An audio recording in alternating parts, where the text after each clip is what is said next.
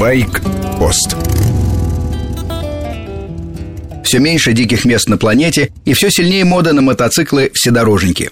Honda готовит замену Африка Твин, легендарной модели, четырехкратному победителю ралли-рейдов Париж-Дакар. Прототип нового мотоцикла называется True Adventure, в переводе «настоящее» или «истинное приключение». Honda уже третья фирма вслед за BMW и KTM, которая берет на вооружение слово «adventure».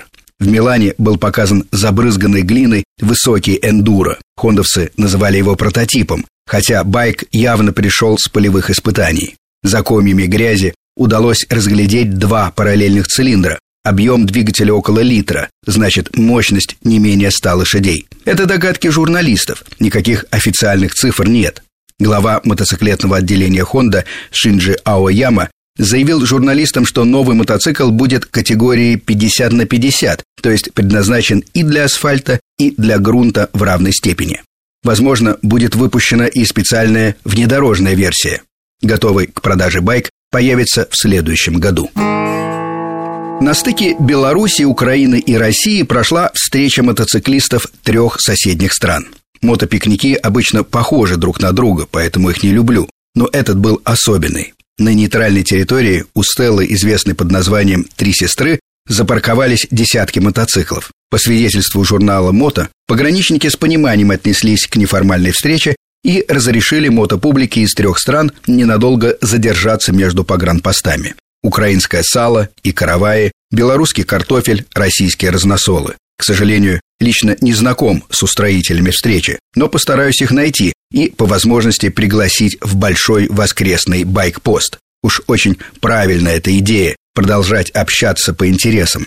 Ведь дружили и ездили многие годы вместе. Я сразу представил другие возможные пикники граждан Беларуси, Украины и России. Например, рыбаков, охотников и так далее, вплоть до филателистов и собирателей редких книг. Отличный был бы сигнал политикам в наше смутное время.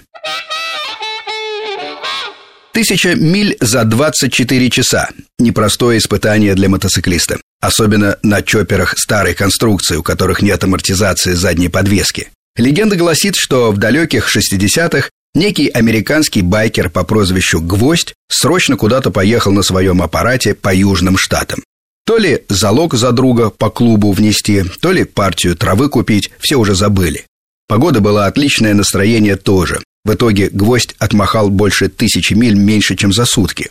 И немедленно от друзей получил прибавку к прозвищу. Он стал гвоздем «железная задница». С тех пор так и пошло. На данный момент 60 тысяч байкеров по всему свету гордо носят титул «Железная задница». Установлена процедура получения звания. Этой осенью впервые норматив сдал владелец электробайка. Вами был Сергей Фонтон, старший. Байкпост – это программа о тех, кто предпочитает автомобильному креслу посадку верхом. Короткая рубрика по будням, большой байкпост по воскресеньям с часу до двух дня.